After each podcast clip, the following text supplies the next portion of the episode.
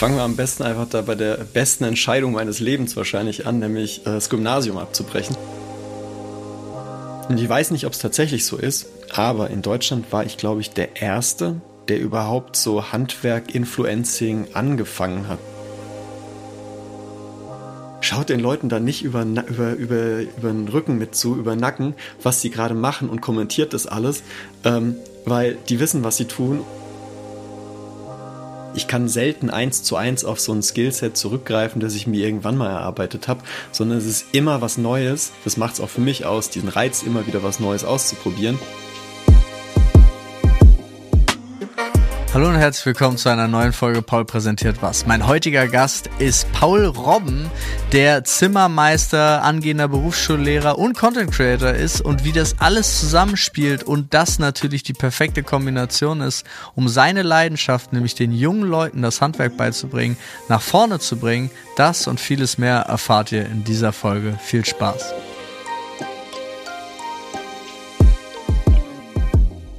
Paul, Schön, dass du Zeit hast, äh, mit mir zu sprechen. Ja, freut mich. Danke für die Einladung, Paul. Sag mal vorneweg, was würdest du sagen, ist dein, deine Hauptberufung? Junge Leute fürs Handwerk zu begeistern, fasst, glaube ich, am knappesten zusammen. Ist aber auch eine schöne Aussage. Also du bist ja Zimmermeister und mhm wirst jetzt äh, Berufsschullehrer oder bist es schon? Ja, es ist so ein Zwischending. Ich befinde mich da gerade so zwischen zwei Welten, mhm. so kann man es nennen. Also, weil ich bin gerade im zweiten Jahr des Referendariats in Bayern. Das heißt, ich bin gerade in der Lehrerausbildung. Ich bin jetzt schon quasi ganz normal als Lehrer tätig. Ich habe nicht die volle Stundenanzahl, aber als Refi habe ich noch deutlich mehr vorzubereiten als jetzt so ähm, ein altgedienter Lehrer oder Lehrerin, die dann halt irgendwie ihr ganzes Stundenrepertoire schon haben und dann nur noch darauf zurückgreifen müssen. Also, aber wie gesagt, hast du ganz gut zusammengefasst, ich werde gerade Lehrer. Na. Und du bist ja auch YouTuber. Also Content Creator. Äh, und das machst du ja auch schon seit, lass mich nicht lügen, neun, zehn Jahren oder so. Ja, 9, 2014, im ah. Januar ist das erste Video hochgeladen. Also jetzt fast 10, nicht mehr, nicht mehr lang, dann habe ich 10-Jähriges. Dann hast du 10-Jähriges und das dreht sich aber auch alles ums Handwerk, nicht wahr? Genau, also ist jetzt in den letzten Monaten, Jahren durch diese Lehrerausbildung, durch das Studium nicht so super viel passiert. Ich kann wieder ein bisschen mehr machen, weil ich meine Werkstatt mittlerweile nach München verlegt habe. Aber ähm, so dieses Nerdy Timber Zeugs, also der YouTube-Kanal heißt Nerdy Timber, spielt sich im Moment mehr auf Instagram ab. Also da habe ich ein bisschen mehr Zeit für und auch ein bisschen mehr Muße für. Aber genau das alles, was ich da mache, ist auch ausgelegt auf diese ähm, Begeisterung, äh, jungen Leuten irgendwie nahezubringen fürs Handwerk. Also es hat mal angefangen mit Games, also mit Videospielen, mit TV-Sendungen, mit ähm, Film, da habe ich mir Gegenstände rausgepickt und habe die dann halt in Holz nachgebaut. Irgendwann dann ist noch 3D-Druck dazugekommen, so ein bisschen, ja, Metall habe ich auch mal probiert und Strom, aber das, da lasse ich lieber die Finger von. Aber wie kamst du denn generell dazu? Also wie war das bei dir? Warst du, ähm, kommst du aus einer Handwerkerfamilie oder hast du dich schon immer mhm. dafür interessiert? Und wie kam der Weg dann dazu zu sagen, oh, das möchte ich, okay. möchte ich mitteilen und filmen? Fangen wir am besten einfach da bei der besten Entscheidung meines Lebens wahrscheinlich an, nämlich äh, das Gymnasium abzubrechen. das äh, war 2009, Anfang 2009. Da ähm, hatte ich wohl ein Gespräch mit meiner Schulleitung und mit meinen Eltern zusammen, weil es bei mir mit meinen Noten wirklich ganz schön, ganz schön bergab ging. Und naja, ich hatte auch so einen Quatsch wie Altgriechisch als Fach, aber das war jetzt nicht unbedingt das Schlimmste. War, da waren eher so Mathe, Physik und so weiter. Äh, meine Fünfen und Sechsen, die ich da kassiert habe. Und dann hieß es, Paul, was machst du jetzt? Weil jetzt damit dann in die Oberstufe zu starten und Abitur zu probieren, das kannst du zwar machen, aber das wird wahrscheinlich eher schwierig. Und dann ähm, habe ich mich erstmal ziemlich dagegen gesträubt, aber meine Eltern, meine Mutter ist ähm, Physiotherapeutin und mein Vater ist Schreinermeister, ähm, aber hauptsächlich in der Planung tätig, wenig in der Werkstatt oder gar nicht in der Werkstatt. Und ich habe das immer so mitbekommen, klar, aber ich habe damals zum Ferien irgendwie gearbeitet, ein paar Sachen geschliffen, aber mehr habe ich davon irgendwie vom Handwerk nicht mitbekommen. Und ich habe damals gedacht, oh, ein journalistischer Job, da habe ich Bock drauf. Das Ding ist aber, dass auch meine Deutschnoten und so weiter jetzt auch nicht die besten waren. Also es ist auch eher alles ziemlich mies gelaufen. Und dann habe ich mich ziemlich geweigert und dann vor Ostern hieß es dann hier, wir haben dir ein Praktikum besorgt, hast du da Lust drauf? Und dann habe ich gemeint, ja, okay, ich probiere es mal aus. Dann war zuerst eine Woche geplant. Ich habe dann zwei Wochen in den Osterferien in der Zimmerei durchgearbeitet, ähm, habe da erst diesen Beruf überhaupt so richtig kennengelernt und hatte danach aber meinen Ausbildungsvertrag in der Tasche und war dann in der Schule danach nur noch anwesend, mhm. weil ich wusste, ab September ganz anderer, neuer Weg für mich. Und 2009 bis 2012 war ich dann in der Ausbildung im BGJ, also Zimmerer BGJ. Ist mal das erste Jahr in der Ausbildung in Bayern zumindest und in ein paar anderen Bundesländern auch im ähm, ja, rein schulische Ausbildung. Also man ist da dann ein Jahr lang und beschäftigt sich so mit den Grundlagen. Das heißt, was ist so eine Gründung? Wie sieht so ein Mauerstein aus? Wie funktioniert es mit dem Holz? Und welche Grundfertigkeiten brauche ich halt sonst noch so? Das ging aber für dich, obwohl es auch sehr schulisch war. Ja, tatsächlich, weil ich jetzt endlich einen Bezug bekommen hatte. Gerade auch dieses, was ich gerade eben schon gemeint habe, Mathe. Ne? Mhm. ähm, Brauchst du ja jetzt auch viel jetzt als Zimmermeister. Ding, ne? Genau. Ne? Und also mein, mein Lehrer am Gymnasium hat sich wirklich ähm, ich glaube, dass er sich nicht besonders viel Mühe gegeben hat, aber in den Momenten, die er sich Mühe gegeben hat, hat er wirklich versucht, mir Sinus, Cosinus und Tangens nahe zu bringen und mhm. auch den Pythagoras. Und ich habe nicht verstanden, was es soll, wofür ich das brauchen könnte und was das sein soll. Und in dem Moment, in dieser ersten, zweiten Schulwoche, wo ich da drin gesessen habe im BGJ und mir dann jemand gezeigt hat, ja, hiermit, damit kannst du äh, alle Bauteile an einem Dach oder an einer Treppe oder ähm, äh, den, das Grundstück einmessen und so weiter. Ab da habe ich dann gecheckt, ah, das hat einen Sinn. Und da hat es Klick gemacht und dann habe ich auf einmal gewusst, Sinus, Cosinus und Tangens kann man ja tatsächlich gebrauchen. Dann hat es auch geschnackelt und mittlerweile brauche ich das jeden Tag. Hm. Also das, das war so, so, ein, so ein lichter Moment, wo ich gemerkt habe, ich bin hier auf dem richtigen Weg. Anscheinend muss man mir einfach nur Dinge geben ähm, und bei denen ich dann weiß, dafür kann ich die gebrauchen. Ne? Und diese Planlosigkeit, die ich irgendwie vorher hatte, mit was mache ich dann am Ende oder ist das irgendwie eine gute Idee, das zu studieren, Journalismus oder so, ja, habe ich dann auf einmal, hat sich verpustet und ich war dann äh, von Anfang an äh, Feuer und Flamme dabei, Zimmerer zu werden. Hm. Das hat sich dann bis 2012 fortgezogen. Da bin ich dann quasi zweites und drittes Lehrjahr, ist nicht mehr rein schulisch, sondern du bist ganz viel im Betrieb, bist aber trotzdem noch relativ viel in der Ausbildung, in der Berufsschule und in der überbetrieblichen. Das heißt, da ist man dann bei der Handwerkskammer und die bringen einem dann nochmal die ganzen Sachen ein bisschen genauer bei, als wir das im praktischen Unterricht in der Berufsschule Zeit hätten. Und im äh, im, im 2012, genau, habe ich dann das abgeschlossen und habe gesagt, Meisterschule mache ich auf jeden Fall, aber ich möchte erstmal vier Jahre arbeiten. Und das ah. nicht nur im selben Betrieb, den ich bis dahin kennengelernt habe, sondern in vielen verschiedenen unterschiedlichen Betrieben. Das um um das alles so kennenzulernen? Oder also wie, wie kamst du auf den, den Gedanken, das zu machen?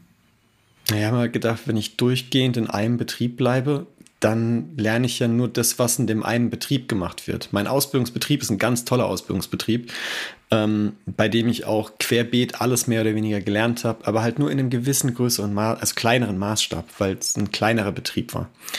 Und ich war dann erstmal ein Jahr lang ähm, bei meinem Vater in der Schreinerei. Das klingt jetzt erstmal kontraproduktiv, hm. aber die haben ein neues Schreinereigebäude gebaut und das in Holzständerbauweise. Also genau das, was ich als Zimmerer mache. Da habe ich ganz viel in der Arbeitsvorbereitung, in der Ausführung, in der Bauplanung und so weiter, ähm, vor allem auf der Baustelle dann umsetzen können. Und das hat mir wahnsinnig viel Spaß gemacht und tierisch viel gebracht, gerade einfach in dieser Perspektive, ähm, Baustellen führen zu können. Also nicht nur quasi hinten dran zu stehen und auszuführen, was mir jemand sagt, sondern selbst zu sagen, hier geht's lang, das machen wir. Hm.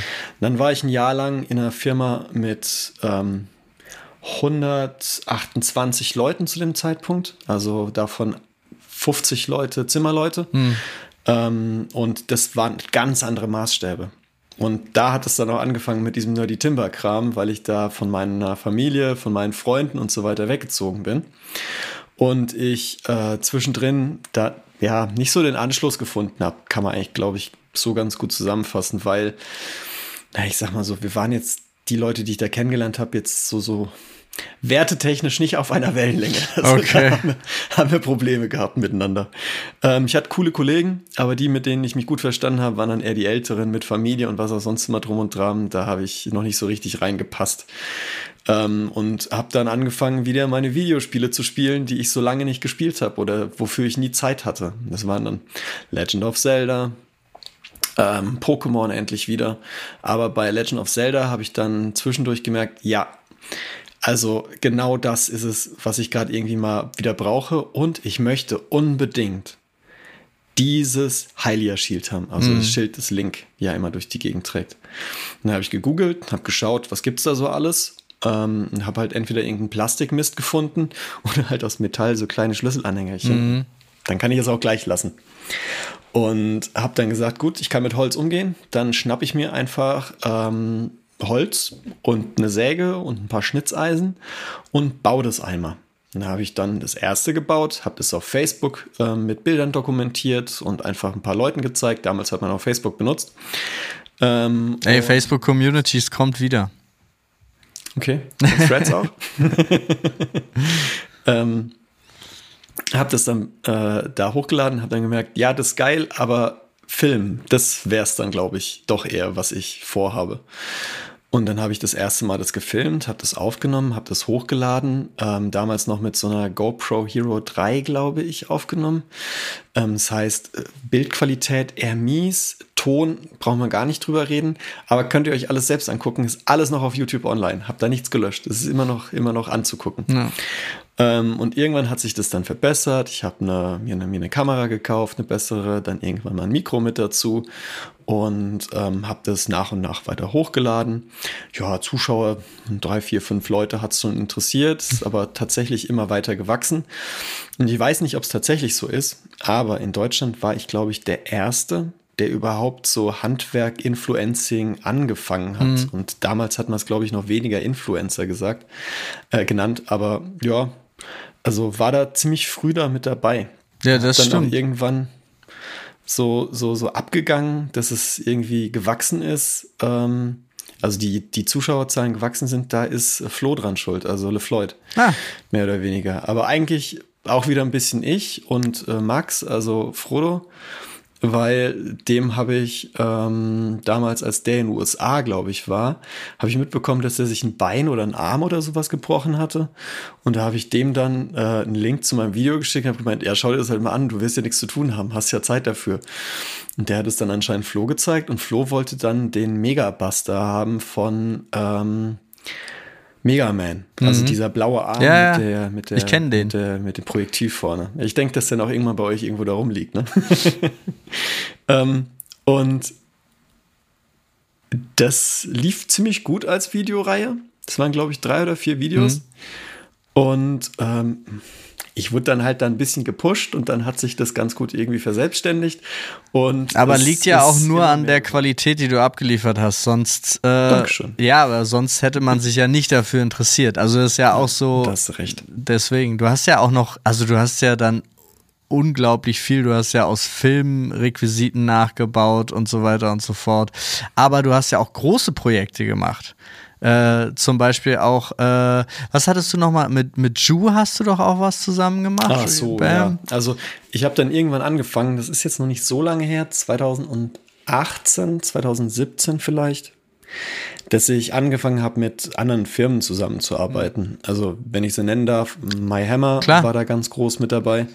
Ähm, da haben wir äh, dann, also ich habe mein mein Programm ein bisschen umgestellt. Ich habe gemerkt, dass handwerkliche Produkte, die jetzt ab von so Requisiten und so weiter bis dahin gut funktioniert haben, ähm, eher einen bestimmten Teil abgreifen an Leuten, nämlich junge Leute. Mhm. Ja, ist cool.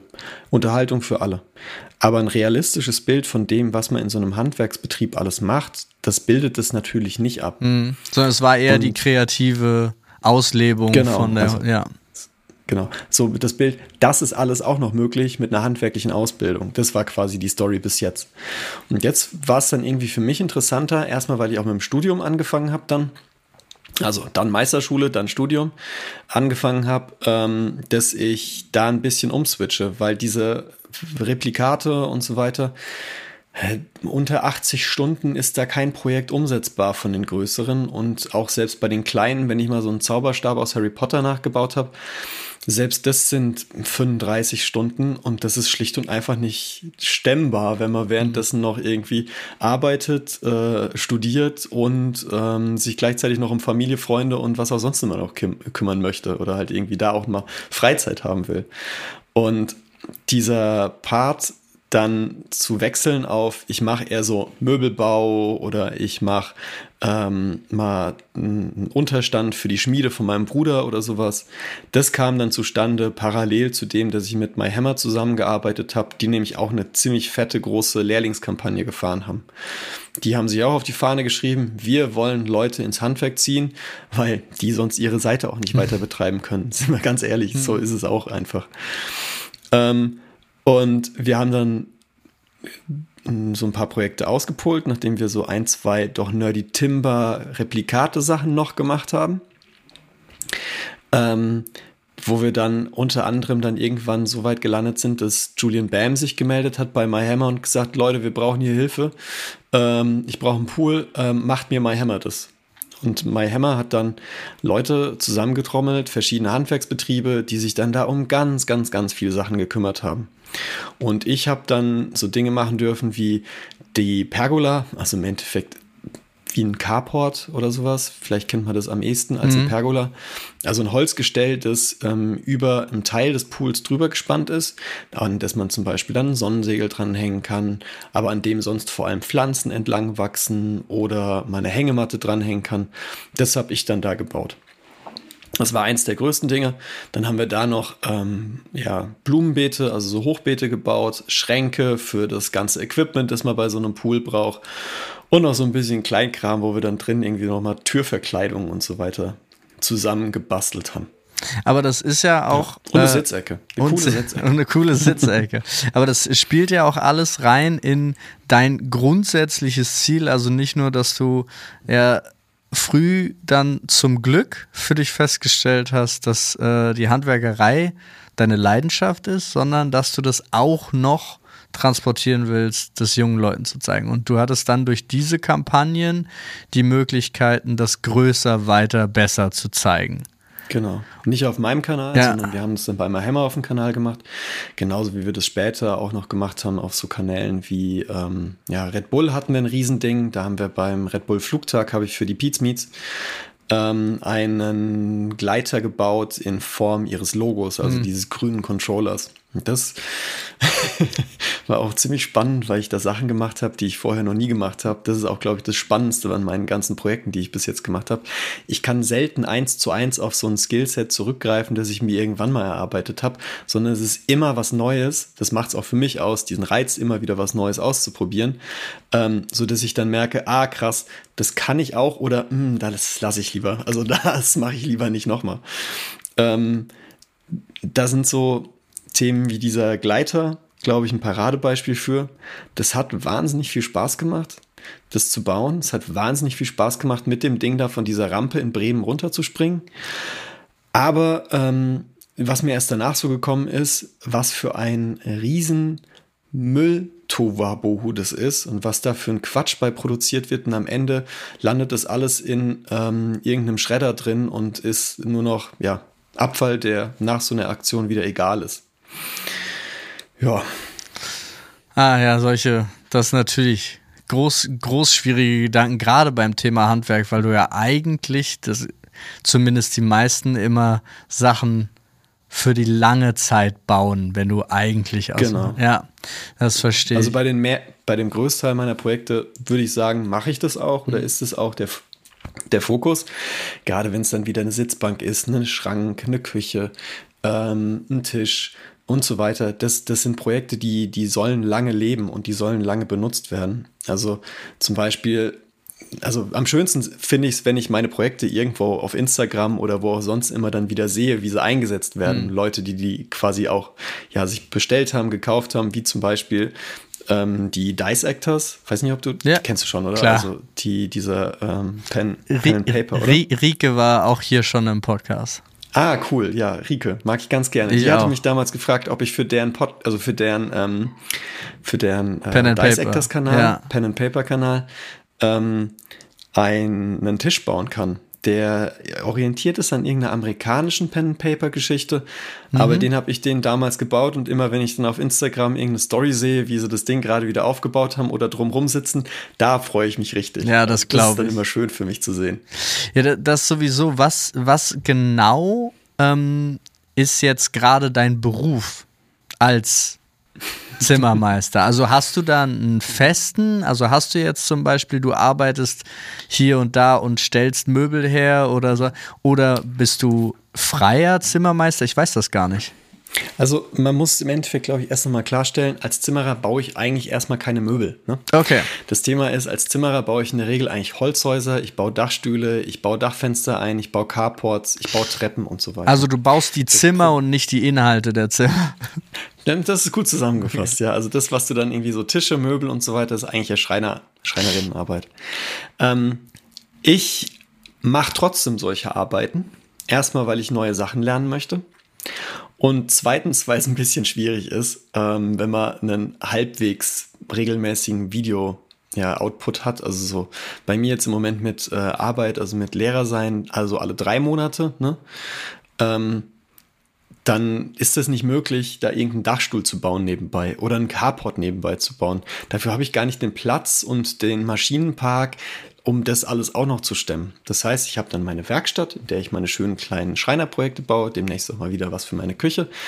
Und dann ähm, muss ich mir wieder ein neues, kleineres Projekt suchen, als jetzt wieder ein Unterstand, eine Treppe oder halt einen Dachstuhl. Ganz- Aber die Sachen baust du dann als deinen Beruf nebenbei noch.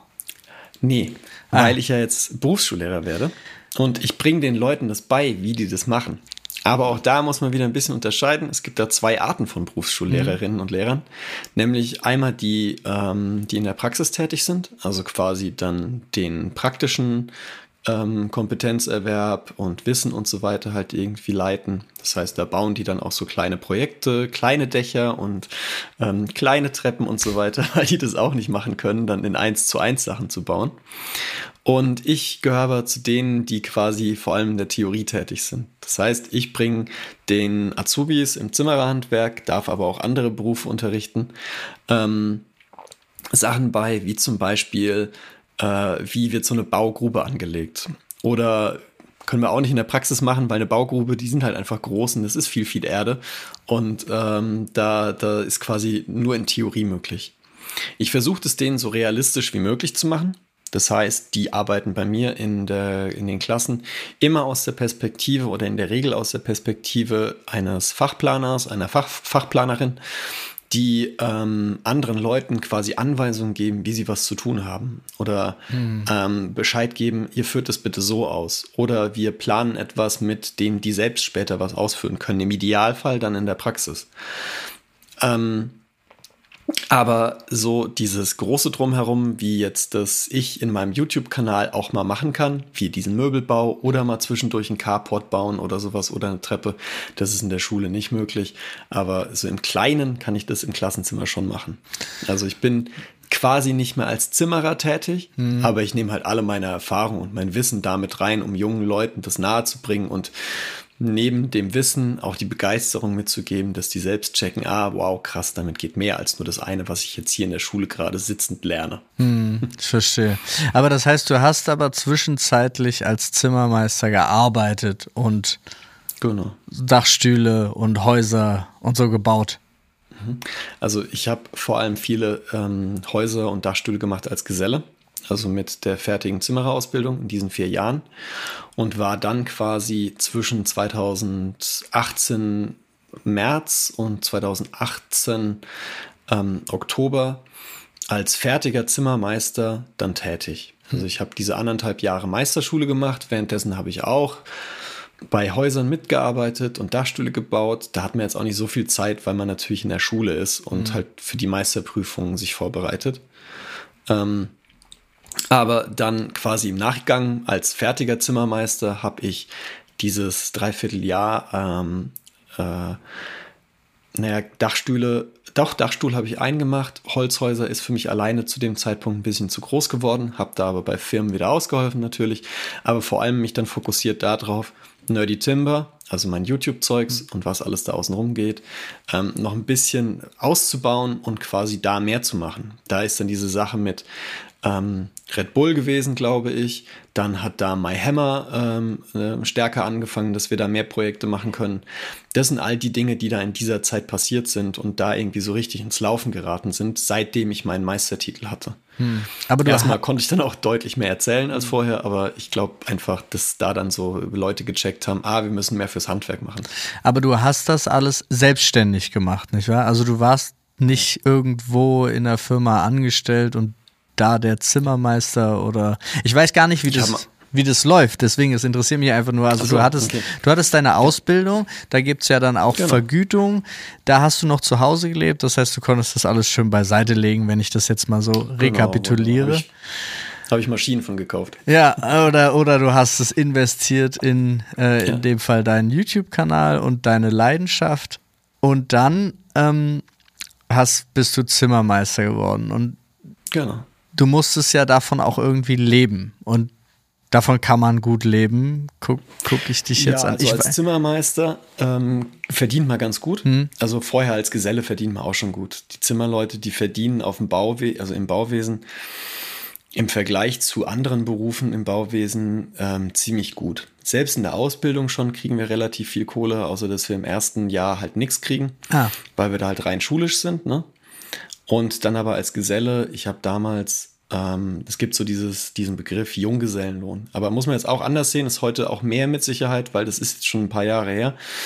Das waren damals 15,40, die ich als Junggeselle die Stunde gekriegt habe. Und ich habe dann aufgehört, als Geselle zu arbeiten mit 19 Euro oder sowas. Das war dann 2016. Mhm. Und dann habe ich ähm, diese Meisterschule gestartet, habe da netterweise auch Aufstiegs-BAföG bekommen. Das ist ein deutlich besser gestelltes BAföG, also da kriegt man mehr als bei einem normalen BAföG. Mhm. Ähm, kann ich auch nur jedem und jeder empfehlen, die so einen Meisterbrief machen, holt euch das. Das macht die ganze Geschichte sehr, sehr viel einfacher. Ähm, und dann als Meister nach diesen ja, anderthalb Jahren Meisterausbildung ähm, habe ich mich währenddessen ja schon selbstständig gemacht und dann aber halt selbstständig auch weitergearbeitet. Mhm. Das heißt, ich muss dann natürlich auch erstmal lernen, so Preisbildung und Kalkulation, was lohnt sich für mich und was, was habe ich hier für Preise. Und wenn wir mal ehrlich sind, so richtig gelernt habe ich das erst durch dann so ein paar größere Aufträge, wo ich dann gecheckt habe, ah, also ich hätte auch ohne schlechtes Gewissen das Dreifache verlangen können. also ich habe schon auch immer mein Geld verdient und ich bin damit gut klargekommen, habe mir auch Sachen beilegen, äh, beiseite legen können. Ähm, aber habe dann gemerkt, die Medienwelt, in der ich mich da jetzt gerade bewege mit meinem Handwerkskram, da, da geht mehr. Also da hätte ich. Äh, Ach, die Medienwelt, die Medienwelt war die, die mehr gegeben hätte als die tatsächliche Handwerkswelt? Ähm, ja, an sich schon, gerade bei so Werbeaufträgen. Hm? Also jetzt ähm, Red Bull war ziemlich groß, was man da hätte wahrscheinlich noch machen können. Ähm, und dann habe ich bei so anderen Sachen, wo ich schon Angebote von anderer Seite bekommen habe, gemerkt, ich habe bis jetzt einfach viel zu niedrig gepokert. Mhm. Ähm, als selbstständiger Zimmermann mit einer eigenen äh, Firma hätte ich sicherlich genau dasselbe verdient oder mehr oder ein bisschen weniger. Das kann ich nicht einschätzen, ja. das weiß ich nicht. Ähm, aber äh, als angestellter Zimmerer ist das eine andere Geschichte. Da verdient man, wie gesagt, nicht schlecht. Aber wir sind in, ähm, in Deutschland noch nicht so weit, dass Handwerk so gut angesehen ist, wie es eigentlich sollte. Klar, das sage ich jetzt als Handwerker. Klar. Nee, ich, also ich bin Aber da ganz die, bei dir. Die finanzielle Wertschätzung, die finanzielle Wertschätzung, die ist da auch noch nicht so komplett angekommen. Also, das, da, also da du kommst ja Potenzial jetzt, nach oben. Du kommst ja jetzt aus der Branche und ich kann ja, also für mich als Außenstehender zum Beispiel ist es so, dass ich das Gefühl habe schon, weil alle lecken sich die Finger nach guten Handwerkern. Hm. So ja. und ähm, aber auch als Außenstehender habe ich, ich weiß null, ob das stimmt. Das ist weder mit Quellen noch sonst irgendwas, sondern einfach nur vom Feeling her belegt, von dem, was ich erlebt habe in meinem Dasein, habe ich immer das Gefühl, ja, der, die Handwerksfirma, respektive der Chef oder Inhaber, mhm. können Preise ausrufen, was auch immer sie wollen. Aber die Angestellten sind nicht diejenigen, die da richtig von profitieren, dass es so einen Handwerksboom gibt. Also das ist jetzt nur mein persönliches Gefühl dazu. Das ist sicherlich auch nicht verkehrt, weil ähm, wir leben in einem Kapitalismus und das ist ja auch vollkommen fein, dass Leute, die mehr Verantwortung übernehmen, auch mehr Kohle kriegen. Ähm, aber äh, man, man merkt ja, wohin es läuft. Also die, dieser komische, weirde Satz zu sagen, ähm, äh, die Jugend zu heutzutage will nichts mehr arbeiten und die haben alle keinen Bock mehr irgendwie zu investieren ähm, in, in Arbeitszeit oder in ihren Betrieb, die bleiben nicht länger oder was auch sonst immer, ne? Ey, es kommt ja nicht von irgendwo her. Ja. Es kommt ja schon irgendwo daher, dass jemand gesagt hat, wisst ihr was? Wir könnten das auch schöner haben. Ja. Und wir haben nicht ohne, ohne einen Arbeitskampf und ohne ähm, Gewerkschaften früher ähm, einen Acht-Stunden-Tag bekommen. Ne? Also das acht Stunden ist ja schon ähm, wirklich eine gute Errungenschaft in den letzten Jahrzehnten gewesen.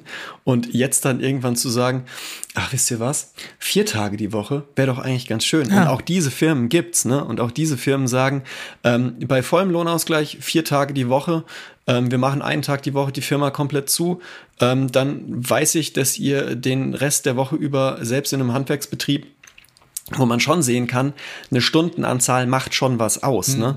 Aber ich kann ja als Betrieb kalkulieren, ähm, ja, klar, wir machen jetzt vier Stunden die Woche, äh, vier Tage die Woche, ähm, acht Stunden oder neun Stunden am Tag. Ähm, und wir kommen auf dasselbe Ergebnis wie vorher auch. Oder wir haben halt ein Dachfenster weniger eingebaut. Ja, Mai. Also, ja. das ist doch eigentlich eine gute Lösung, oder? Und dann, dann kriegt man da, glaube ich, auch wieder diese Wertschätzung dem Handwerk gegenüber, zumindest jetzt arbeitszeitentechnisch und gleichzeitig auch geldtechnisch, dass es sich dann ja für junge Leute und für andere auch dann lohnt und auch attraktiver wird. Also. Ich bin da aber auch generell vollkommen deiner Meinung, was du da angesprochen hast, weil ähm, diesen, diesen komischen Gedanken von wegen, die wollen alle nicht arbeiten und so weiter. Ich glaube, sie sind einfach schlauer. Also ich, also in, in dem Sinne von, es ist einfach, wir sind inzwischen in einer Gesellschaft, wo halt Work-Life-Balance ganz groß geschrieben wird und viele halt auch festgestellt haben, ich muss mich nicht tot ackern, ja.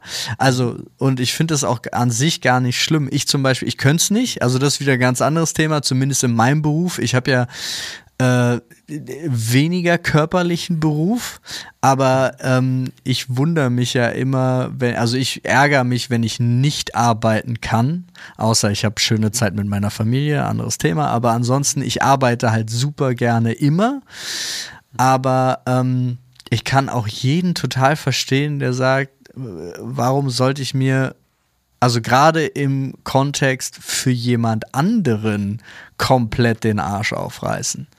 Ja? Also deswegen finde ich das ja. überhaupt nicht schlimm. Ganz, also ich arbeite auch super gerne und ich arbeite auch wahnsinnig viel. Also jetzt so während der Zeit Studium plus dann gleichzeitig noch Nerdy Timber, wo ich dann so Projekte für My Hammer oder sowas umgesetzt habe. Da habe ich meine äh, 70-Stunden-Woche schon auch gehabt, ne? Ja, also aber das, du hast sie ja auch für, aus, für, ne? für dich viel gemacht und das ist ja auch immer genau, der Punkt. So.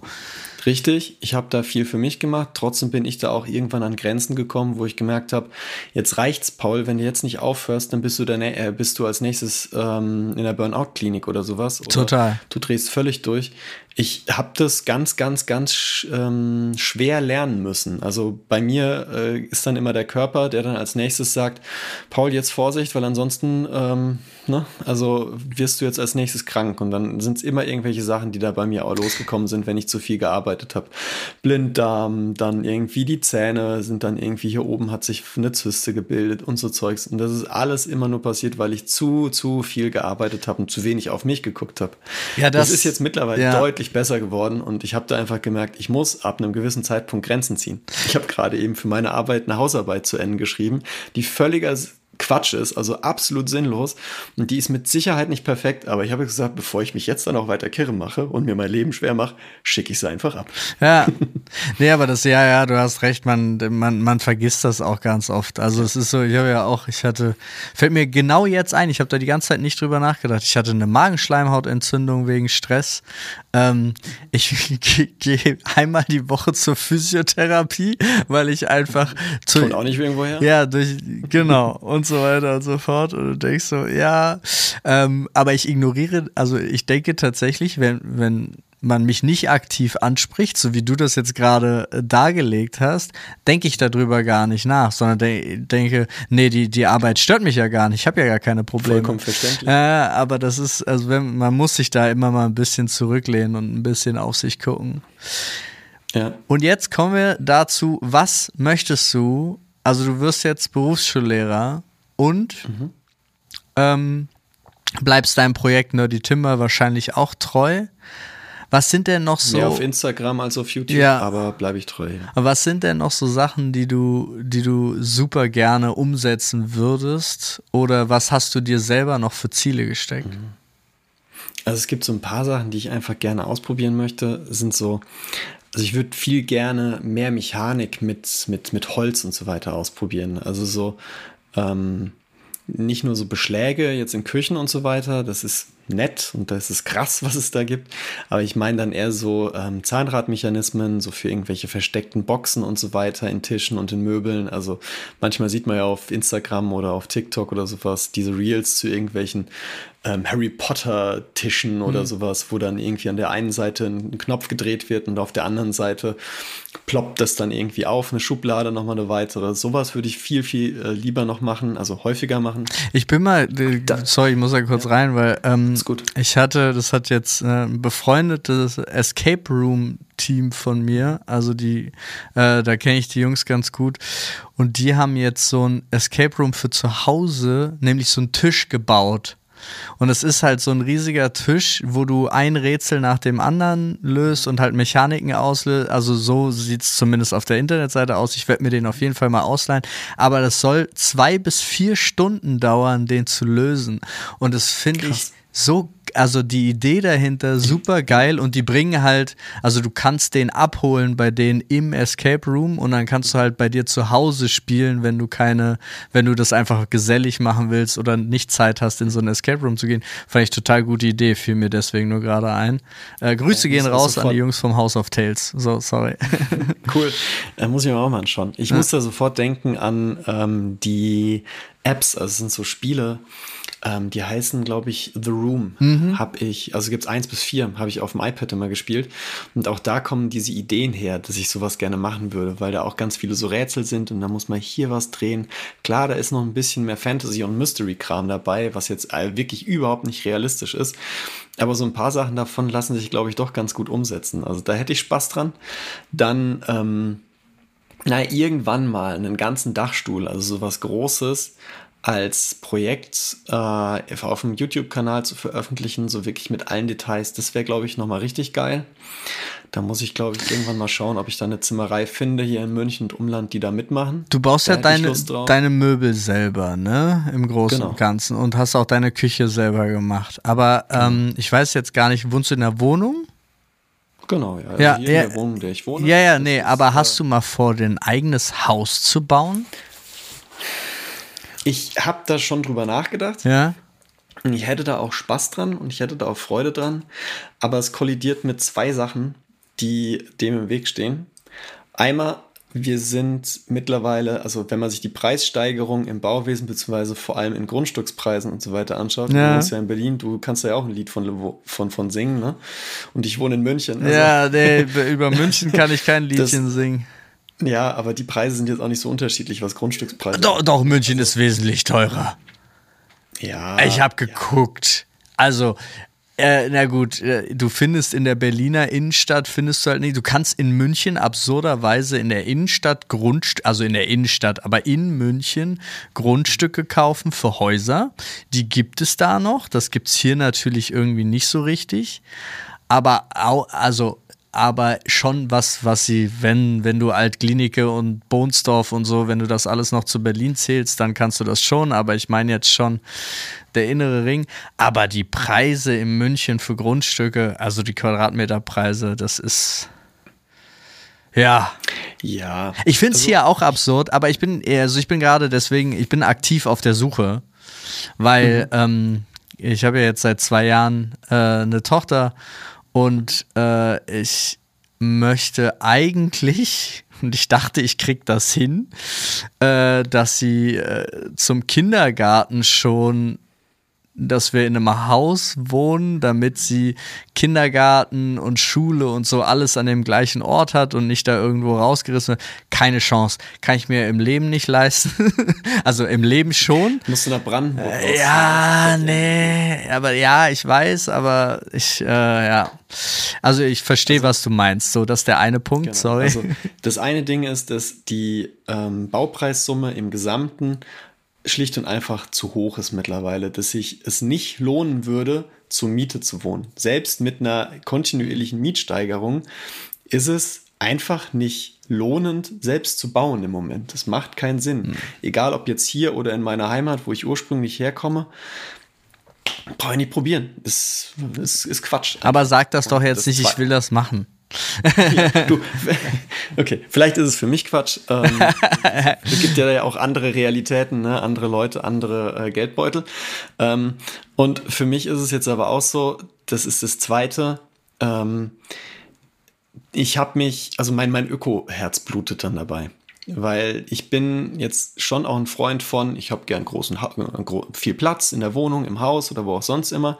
Ich habe aber auch gerne Platz ähm, im, im Garten und so weiter. Aber ähm, die Fläche, die wir in Deutschland Stück für Stück immer, immer weiter versiegeln, die fehlt uns als abfließende Fläche für immer häufiger auftretende ähm, Umweltkatastrophen wie Stürme, Gewitter, Schlagregen, ähm, Fluten und was auch sonst immer. Und ich wäre irgendwie, fände es cooler, wenn wir bestehende Flächen, die wir schon haben und nutzen, ne, und damit meine ich jetzt nicht irgendwie den Apfelgarten, ähm, sondern halt ähm, bestehende Häuser aufstocken, äh, Geschosse umnutzen, die absurde Anzahl an Bürogebäuden, die kein Mensch braucht, umnutzen zu Wohngebäuden und so weiter. Das wäre doch, glaube ich, irgendwie eine ganz coole an, äh, ein ganz cooler Ansatz im Vergleich zu dem, was wir jetzt im Moment halt machen, nämlich jeden Tag bis zu 60 Hektar neues Land zu pflastern, obwohl der eigentliche Ziel äh, maximal 30 Hektar pro Tag wäre. Ähm, also als Ziel festgelegtes ja. äh, durch die äh, durch Bundesregierung. Ist das so? Machen wir das doppelt? Wäre echt krass. Ja, nicht mehr ganz so viel, aber mhm. immer noch fast das Doppelte. Ich glaube, wir sind im Moment bis so bei 54 Hektar pro Tag, die zugepflastert werden. Okay. Und wir haben Studien, die sowohl für Berlin als auch für München als für alle anderen Städte in Deutschland, die ähm, starken Wohnungsbedarf haben Machbarkeitsstudien, wo es ganz klar heißt, ey, wir können hier einfach alles umnutzen. Wir müssten nichts machen, außer hier ähm, dieses Stockwerk rausreißen oder dieses Parkhaus äh, entkernen und dann äh, Wohnungen dazu irgendwie bauen, weil für Autos hält's nicht, aber für Wohnungen und so weiter wird's funktionieren. Das fände ich cooler und das, das wäre so, ist auch der Grund, weshalb ich jetzt nicht nochmal selbst ein Einfamilienhaus bauen wollen hm. würde, ähm, wenn dann bestehendes nutzen, umbauen, umnutzen, aber dann auch so, dass es sinnvoll ist. Weil jetzt, warte mal ab, du mit deiner Tochter, ne, hm. vielleicht ja irgendwann nochmal ein zweites Kind oder sowas, nee. das weiß ich nicht. nee, reicht eins. okay, reicht eins. Ähm, dann äh, äh, habt ihr ein Haus, äh, was weiß ich, lass es 120 Quadratmeter Wohnfläche oder mehr sein oder sowas oder 160, mhm. ne? So die typische Größe für so ein Einfamilienhaus, so 120. Ähm, dann seid ihr da zu zweit, zu dritt drin mit dem Kind, klar, bis 16, bis 18, vielleicht bis 20, 21 oder sowas ist das Kind da. Und dann sitzt ihr auf einmal auf Wohnfläche, die ihr beim Leben nicht braucht. Und ich sehe es bei meinen Eltern, die sind da drin einfach völlig alleine und wissen nicht, was sie damit machen sollen. Mhm. Ne? Also da ist dann schon auch nochmal die Idee da, wie kann ich denn das jetzt umnutzen? Oder wenn dann bauen, halt direkt zu so bauen, dass man sagen kann, okay, danach vermieten wir das obere Stockwerk mhm. oder sowas. Das sind Sachen, über die man sich halt dann Gedanken machen muss, wenn man im Moment baut, finde ich. Und da kann man, glaube ich, tolle Lösungen schaffen. Ja, da hast du vollkommen recht. Das habe ich auch schon des Öfteren. Also genau das mit dem, äh, das obere Stockwerk dann, mhm. dann weitergeben. Das haben zum Beispiel ja. äh, die, die Nachbarn meiner, meiner Eltern auch gemacht. Äh, die haben das gleich so gebaut, dass klar war, dass äh, wenn die Kinder ausziehen, wird das oben als separate Wohnung äh, zugänglich und so. Das kann man ja wirklich genau. machen, ja. Das ist ein ja, guter total. Gedanke. Haben meine Eltern nicht gemacht, aber ist was, was man hätte machen können. Ja, es ist ja jetzt auch umgekehrt. Bei uns haben sie zum Beispiel in der Straße in Berlin haben sie so ein riesiges ähm, altes Bürogebäude abgerissen mhm. und haben dann natürlich gesagt, ey, ja, wir äh, schaffen jetzt Wohnflächen und so, haben da jetzt Luxuswohnungen hingebaut. Also kannst halt so eine Wohnung für 2,8 Millionen Euro kaufen und dann ja, denkst du so, ja, das ist, das ist die Wohnung, die ja. wir brauchen. Ich habe mir auch hier Wohnungen in München oder Häuser in München angeguckt, ah. so Mini-Häuschen, wo so schätzungsweise wahrscheinlich so 90 Quadratmeter Wohnfläche sind, was ich cool fände, die auch bleiben sollen, also die nicht abgerissen und neu gebaut werden sollen. Das ist ja das, was ich hier in München so gern mag, das ist so ein bisschen Dorfcharakter in der Großstadt. Mhm. Das finde ich ganz cool. Und wenn du dir da diese kleinen Häuschen anschaust, dann nochmal mit äh, draußen 100 Quadratmeter äh, Grünfläche, ne? Äh, also schöne, schöne Gärtchen, so kleine. Ähm, ah ja, unter 2,5 kriegst du da nichts, also unter 2,5 Millionen ja. und meistens sogar eher mehr. Wenn du ein rein Endhaus hast, kriegst du nichts unter, unter drei. Also das ist, ja, ist, ist komplett absurd. Das ist einfach nicht meine Welt. Aber ja, man, man wundert ähm, sich. Ich bin aber, da ganz zufrieden mit meiner jetzigen Situation. Das stimmt. Aber ich habe auch irgendwie ähm, ganz viel wird ja gesagt, jetzt ist nicht der richtige Moment zum, zum Kaufen ja. oder zum.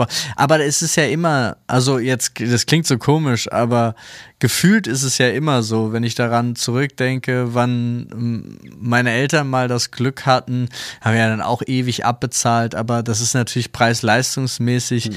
zu dem Zeitpunkt, als sie angefangen haben, es zu kaufen und abzuzahlen, ist ja ein Witz im Vergleich zu dem, was es heute war. Und dann denkst du zurück an die Großeltern. Das war ja noch viel günstiger. Also es war ja immer ja. so mh, mm, mh, mm, die Frage, also Wohnraum naja, ich glaube, ich persönlich glaube halt eher daran, ey, wenn, wenn du monatlich die Rate für die Miete ungefähr auf dem gleichen Level ist wie die, die du einen Kredit abbezahlst, wäre ich immer für Eigentum, mhm. aber jeder, der wirtschaftlich clever ist, würde dir davon abraten. Also das ist ja. Ähm, ich, genau diese Rechnung habe ich jahrelang auch gemacht und die hat auch jahrelang hat die gestimmt. Also du bist ja nicht irgendwie bei was, wo du dir denkst, ähm, ich muss jetzt da meinen kompletten, meine kompletten Gedanken umstellen. Also ich habe genauso gedacht und ich glaube, es macht wirklich natürlich was aus, wo wohnst du gerade, wo lebst du und ähm, äh, die, die Baukosten an sich, die sind überall gleich, nur die Grundstückskosten sind halt hm. überall unterschiedlich. Und ähm, das klingt jetzt so hart, aber wenn du jetzt irgendwo im Osten baust, dann hast du halt ganz andere Möglichkeiten, die du da halt machen möchtest oder die du halt oh. halt irgendwie haben kannst. Grundstücke kosten nicht viel Geld, aber auch da ist die Miete deutlich niedriger, ne? Ja, das, aber das, das, kommt auch wirklich drauf an. Also zu, mein, mein, ja, mein Cousin ja, wohnt, an, genau, mein Cousin wohnt in einem zweieinhalbtausend Mann Dorf. Mhm. Ähm, für ich glaube, weiß gar nicht, was die da haben, aber die haben Grundstück mit Pool, Haus, und, äh, und so einem Gartenhaus noch dazu. Und das hat insgesamt so viel gekostet, wie mich hier äh, ein halb so großes Grundstück kosten würde. Also, mhm. ja, natürlich. Ja. Lage, Lage, Lage. Ja, ja Lage, Lage, Lage. Ah. Naja, aber naja. Also ich werde hier trotzdem, glaube ich, ähm, irgendwann mal was machen. Jetzt vielleicht nicht zum Primärwohnen, sondern nochmal um ähm, außerhalb von München irgendwo so Richtung Berge, Richtung Allgäu nochmal ein Ferienhaus irgendwann zu haben. Das ist schon so ein Traum von mir, hm. den ich gerne hätte. Da stehen dann natürlich auch ganz viele Projekte an, die ich mitfilmen kann und mitveröffentlichen kann auf YouTube und auf Instagram, klar. Ähm, aber jetzt im Moment mache ich erstmal meine Ausbildung zum Lehrer fertig und ab dann stehen mir sowieso ganz viele neue Türen offen und dann ein Haus irgendwo im Allgäu haben, das fände ich noch cool. Also so, äh, wo ich dann hinfahren kann oder dass ich das als Ferienhaus vermieten kann, ähm, um es auch wieder zu finanzieren und so weiter. Das sind so Sachen, die werde ich irgendwann mal anpeilen, aber das ist noch, noch Zukunftsmusik. Kommt aber irgendwann bestimmt. Ja, das ist ja auch ein schöner Traum. Jetzt habe ich immer ähm, zum Abschluss noch zwei Fragen. Und zwar einmal, was hättest du gerne vorher gewusst, bevor du in deinen Beruf eingestiegen bist? Und was würdest du sehr gerne Leuten mitgeben, die jetzt auch ins Handwerk gehen wollen? Mhm. Ähm, was hätte ich gerne gewusst, bevor ich in meinem Beruf gestartet wäre? Ich glaube, das kann man beides miteinander ganz gut verbinden. Und zwar ich bin aufgewachsen, obwohl ich in einer Familie aufgewachsen bin, die schon immer Handwerkerinnen und Handwerker halt irgendwie hatte oder halt in denen ja gehandwerkt wurde, ähm, dass das Handwerk an sich nichts Erstrebenswertes ist. Und das ist, glaube ich, zu großen Teilen immer noch so. Ich habe das Gefühl, dass es besser geworden ist, dass da mehr Offenheit ist. Man sieht es auch an den Schülerzahlen, die bei uns anfangen mit gerade kreativen Ausbildungen wie ähm, ähm, Schreinerinnenhandwerk oder auch bei uns Zimmerleuten werden es zum Beispiel mehr Frauen, hm. was cool ist, worüber ich mich riesig, riesig freue. Und dass auch weiterhin durch diese Leute, durch mich, aber auch durch Leute die HandwerkerInnen bei sich zu Hause erleben, ähm, aufgeräumt wird mit Klischees. Also diese Klischees von wegen, das Handwerk ist dreckig, das Handwerk ist ähm, veraltet, das Handwerk ist ähm, anstrengend, das Handwerk macht dich körperlich kaputt. Das kommt ganz drauf an, wie man arbeitet. Und von Anfang an irgendwie selbst gewusst zu haben und Leuten klarzumachen, klar ist es anstrengend, klar ist es körperliche Arbeit, aber das, was du mit deinen eigenen Händen erschaffst und das mit den neuen technologischen Mitteln, sei es jetzt ein Kran, was eine Banalität auf einer Baustelle ist mittlerweile, oder mit 3D-Aufmaß-Tools auf dem iPad über LiDAR-Scan und so weiter, ähm, oder über ähm, Drohnenerfassung, äh, Dachflächenerfassung oder über ähm, äh, Augmented Reality oder Virtual Reality ähm, Anschauen von Möbelstücken und so weiter. Das ist alles, was sich komplett neu und weiterentwickelt. Und das sind trotzdem handwerkliche Berufe, die mhm. dabei weiterhin entstehen oder neu entstehen oder sich komplett abändern.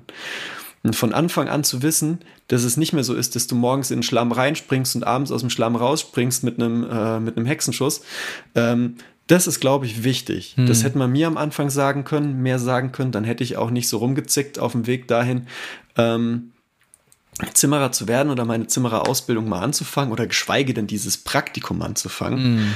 Ähm, und jetzt im Nachhinein, das möchte ich auch allen meinen Schülerinnen und Schülern mitgeben ähm, oder Leuten, die sich noch nicht für eine handwerkliche Ausbildung entschieden haben. Das ist mittlerweile anders und das ist goldener Boden. Wie du vorhin auch schon so schön gesagt hast, ähm, jeder leckt sich die Hände, die Finger danach, einen Handwerker, eine Handwerkerin nach, zu sich nach Hause zu bekommen, um, was weiß ich, sei es nur den tropfenden Wasserhahn reparieren zu Total. können oder sowas. Ne?